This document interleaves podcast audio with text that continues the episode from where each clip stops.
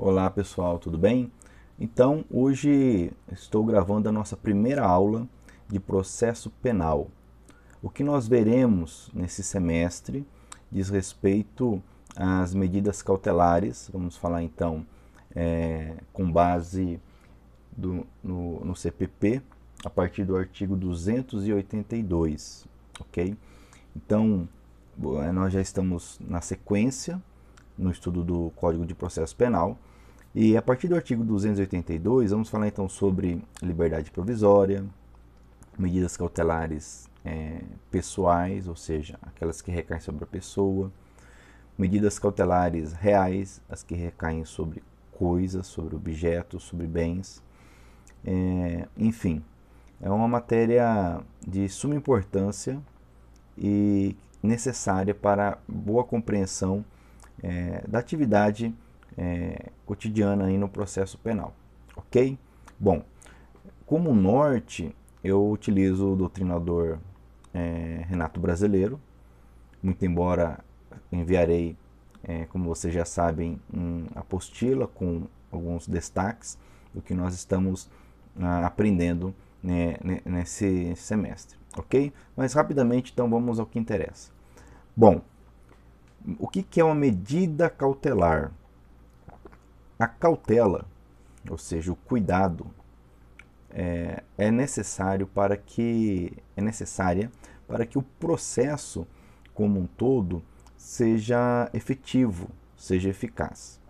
Tanto uh, no processo civil como no processo penal, enfim, no direito processual como um todo, é, se entende que o, o processo nada mais é do que um instrumento, ele não é um fim em si mesmo. Ele tem a finalidade que é chegar a uma conclusão. No caso do processo penal, é chegar à conclusão se o ius puniendi, ou seja, o direito de punir do Estado, deve ou não ser aplicado naquele caso concreto. E muita coisa pode acontecer ao longo do processo, de forma que medidas possam, é, podem ser necessárias para garantir que o resultado seja alcançado.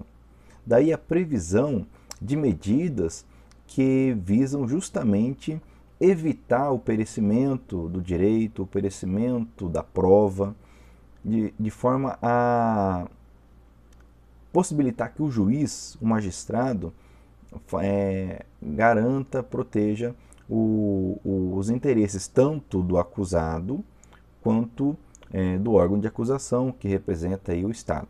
Ok? Bom, como eu disse, nós temos medidas cautelares que são pessoais e medidas cautelares que são reais, recaem sobre coisas. É, que estão previstas no CPP já em artigos estudados no semestre anterior, ou seja, o sequestro, é, a hipoteca legal, é, o arresto. Então, são são pontos que nós já vimos, eventualmente vamos pincelar novamente nesses, nessas próximas aulas. Mas a nossa ênfase será realmente sobre as medidas cautelares que recaem sobre a pessoa. Então, é, por exemplo, a prisão. Um, nesse tópico, nesse semestre, a prisão é o, é o grande tema, até porque é um assunto que precisa ser muito bem compreendido dentro da sistemática do processo penal e, logicamente, para todo aquele que se propõe a estudar o direito. Ainda que não venha a atuar na área penal, é, entender como funciona a sistemática da prisão e da liberdade em nosso ordenamento é fundamental. Pois bem, é, a regra no nosso ordenamento, a previsão no nosso ordenamento, isso tem se tornado cada vez mais patente, é a liberdade. Nós temos é, várias alterações no ordenamento, no CPP. A, a principal alteração, podemos é, lembrar, recente foi é, do pacote anticrime, que entrou em vigor, é, que foi publicado, entrou em vigor ano passado, foi publicado no Natal de 2019, que trouxe várias alterações no, no direito penal, processual penal, muitas delas trazendo um recrudescimento, uma, uma gravidade na punição estatal, mas também trazendo no processo penal uma clareza acerca da, do caráter acusatório do nosso sistema. Lembrando que o sistema acusatório, conforme está no artigo 3A do CPP, ele tem como característica principal que as funções no processo são realizadas por órgãos independentes. Então nós temos um órgão acusador, nós temos um órgão julgador, nós temos também a defesa, de forma que devem atuar de, é, independentemente. E as alterações trazidas vêm esclarecer isso, é, rechaçando toda e qualquer dúvida acerca dessa questão, inclusive a jurisprudência também tem se firmado para que isso fique cada vez mais claro. Então a regra no nosso ordenamento é da liberdade. A prisão deve ser para o caso da, da, do condenado, de alguém que realmente deve estar sujeito à punição por ter praticado um crime, um tipo penal. Mas isso não impede que a prisão seja utilizada como um instrumento para garantir a efetividade da investigação criminal, do, da, instru, é, da instrução penal e da aplicação da lei penal. Então nós temos a prisão no nosso ordenamento é, se dividindo em dois grandes tipos: a prisão pena, ou seja, a prisão definitiva, que surge com o trânsito em julgado de sentença penal condenatória, onde então o, o sujeito é submetido ao ius poniente. E nós temos a prisão processual, também chamada prisão cautelar, em que ela recai sobre o sujeito não como uma punição, mas ela recai, como eu já disse, e vou enfatizar muito isso, como garantia do processo, para garantir o processo, para, por exemplo, que o réu não fuja. Ou, por exemplo, para que ele não atrapalhe as investigações, ou para que ele não coaja testemunhas, para que ele não destrua provas, enfim, para garantir o processo não é uma punição. E dentro da prisão cautelar, da prisão processual, nós temos então a prisão em flagrante, veremos cada uma dessas prisões nas próximas aulas, a prisão preventiva e a prisão temporária. Ok? Tanto a prisão em flagrante como a prisão preventiva vêm previstas no Código de Processo Penal. Por sua vez, a prisão temporária ela vem prevista em uma lei específica, ok? Cada qual com suas particularidades seus requisitos. Isso tudo dentro da ideia de medida cautelar. Falando ainda sobre cautela, o juiz é dotado em nosso ordenamento do chamado poder geral de cautela. O que vem a ser isto? É a possibilidade, é o poder é, é, do qual o magistrado é investido para atuar para salvaguardar o resultado do processo, sempre, logicamente, de forma imparcial. Então, o magistrado, ao perceber ou mesmo ao ser provocado sobre eventual risco de que o processo é, perca é, a possibilidade de alcançar o seu objetivo de forma efetiva, ele pode atuar determinando esta ou aquela medida. Por exemplo, ele pode determinar uma busca e apreensão. Vamos imaginar um crime que esteja sendo investigado é, de pedofilia praticado através da, da internet. Para que se busque uma efetividade, é possível então que o órgão de acusação ou mesmo a autoridade policial solicite ao juiz o que a apreensão de computadores, HDs, para que se tenham acesso a provas. Provas essas que podem tanto inocentar como é, demonstrar a culpa daquele que está sendo processado. Ok? Bom, a partir do artigo 282, nós temos então as disposições gerais acerca das medidas cautelares. Então, o, o artigo vai nos dizer, por exemplo, que as medidas cautelares elas precisam observar dois grandes requisitos. E quando eu falo em medida cautelar, volto a dizer, estamos abrangendo aqui todas previstas em nosso ordenamento e lembrando, lembrando não, ensinando, porque eu não falei disso ainda, que não há um rol, não há uma lista de medidas cautelares, um rol, uma lista fechada. Por quê? Porque o magistrado que é dotado desse poder geral de cautela, ele pode ser provocado ou mesmo atuar para é, determinar medidas efetivas que não estão previstas no ordenamento de forma é, clara, específica, dentro daquele caso concreto. Com uma observação importante aqui: as medidas cautelares que recaem sobre a liberdade, essas são taxativas, ou seja, prisão em flagrante, prisão preventiva e prisão temporária. Aí não há como criar um novo tipo de prisão é, sem uma previsão legal. Porém, é, medidas que venham recair sobre restrições de direitos ou sobre patrimônio, sobre bem, essas medidas sim podem surgir conforme a, a, a ideia, a necessidade do caso concreto. Ok? Mas, voltando aqui no artigo 282, nós temos aí dois grandes requisitos para aplicação de qualquer medida cautelar. Primeiro requisito, nos diz aqui, inciso 1, que é a necessidade. Lógico, quando eu falo em uma medida processual, normalmente ela é, traz uma imposição, uma restrição ao direito de alguém. De uma, uma das partes normalmente terá seu direito restringido. Então, logicamente, a, a, a fundamentação deve trazer de forma clara a necessidade desta ou daquela medida.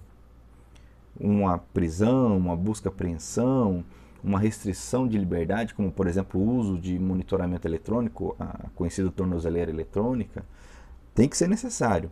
Não é porque alguém está respondendo um processo, independentemente da gravidade do crime, que isso automaticamente autoriza esta ou aquela medida. E o segundo requisito, que está no inciso 2, é, nos diz aqui que é adequação.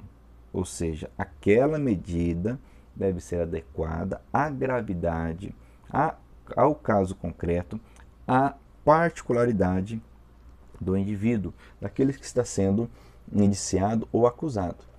Um exemplo: suponhamos que dois homens sejam surpreendidos aí, é, presos em flagrantes, transportando drogas. Os dois então estão ali, no, vamos imaginar uma carreta carregada de drogas e são presos em flagrantes conduzidos à autoridade é, judiciária. ok? Um deles é um conhecido traficante com vasta ficha criminal, que inclusive reagiu no momento da prisão, desacatou os policiais, já fugiu em outras oportunidades. O outro, por sua vez, não tem passagem pela polícia. É, alega que nunca fez nenhuma corrida, vou usar essa expressão, é a primeira vez que fez, não reagiu à prisão, tem residência fixa, ok? É, enfim, não há nada que agrave a situação dele além do crime que ele cometeu.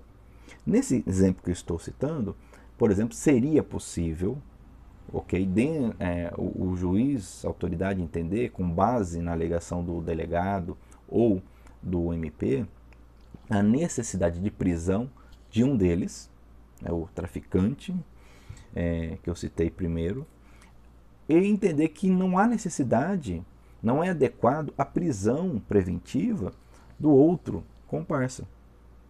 Ok? Então, isso, é, essa, esse detalhe é, é muito importante nós compreendermos, porque no nosso direito nós procuramos tratar o, as pessoas conforme suas particularidades, suas características ok? E não conforme em questões abstratas, como por exemplo a gravidade do crime. O crime de tráfico ele é grave, mas não é essa gravidade abstrata que vai determinar uma medida cautelar, por exemplo. Então, conforme diz aqui o inciso 2 do artigo 282. E tudo ele segue é, é com alguns princípios. Eu não vou ler aqui para ganhar tempo e para também não cansá-los, mas basicamente, e conforme eu disse, nós temos aqui alguns parágrafos incluídos pelo pacote anticrime que vai explicitar o quê? Que além de necessária, além de adequada, além desses dois requisitos, é, o juiz ele não pode agir de ofício quando nós estamos falando de liberdade. Ele não pode determinar uma medida é, cautelar, por exemplo, uma prisão preventiva, é, de ofício, porque ele é um órgão para julgamento. Ele é um membro do judiciário para julgar, então ele deve ser parcial. Já existe um órgão para acusar, já existe um órgão para investigar. Ok? Então, hoje o CPP ele traz de forma clara, direta, a proibição de que o juiz determine medidas cautelares de ofício, ok? No que diz respeito, principalmente, à prisão preventiva. E nos diz também os artigos seguintes que a prisão preventiva ela deve ser a última opção. Então, antes de determinar, existem outras medidas cautelares. Uma, a fiança, por exemplo, uma restrição de ir e vir, como o, o monitoramento eletrônico, é, enfim, várias, várias possibilidades que devem ser aplicadas antes da prisão preventiva. Outra característica das medidas cautelares é que elas são flexíveis, maleáveis. Como assim? Uma vez que são aplicadas, e elas podem ser é, aplicadas isoladamente ou cumulativamente. Então, por exemplo, além da fiança, é, a pessoa pode ser submetida, além do pagamento da fiança, a um monitoramento eletrônico, por exemplo. A proibição de se aproximar de determinada pessoa, isso pode ser acumulado, ok? É, e também, uma vez aplicada a medida, se ela se mostrar ineficaz, o, o, a autoridade judiciária, o juiz, ele pode determinar novas medidas mais graves e até mesmo uma prisão preventiva. O que é importante entender é que a prisão preventiva deve ser a última situação, ok? A última medida, porque não há uma condenação. A pessoa não está condenada, ela está investigada, sendo investigada ou sendo processada, ok? Então, por mais grave que seja o crime, vou dar um exemplo. Vamos imaginar um crime aterrador, aberrante, um crime hediondo, usando essas expressões fora aí do seu contexto técnico, tá? É no linguajar comum. Imaginar um homem, então, que um ex-marido, um ex-companheiro, que mata então a mulher, é, encontra ela na rua, ele já tinha ameaçado, encontra na rua e a esfaqueia várias vezes, é, diante de várias pessoas. E após cometer esse crime atroz, ele, ele é preso em flagrante e conduzido à autoridade. Ok? Ok. Bom, não é a, a gravidade do crime que vai autorizar que ele permaneça preso enquanto está sendo julgado. Não, não é. Isso não é um requisito. O requisito é a necessidade, é a adequação. Vamos imaginar que se, nesse exemplo o, o autor do crime ele é um cara que tem um trabalho fixo, residência fixa, nunca teve nenhum problema é, na, na sociedade, com vizinhos, no trabalho, não, é, é, é, primário, ok?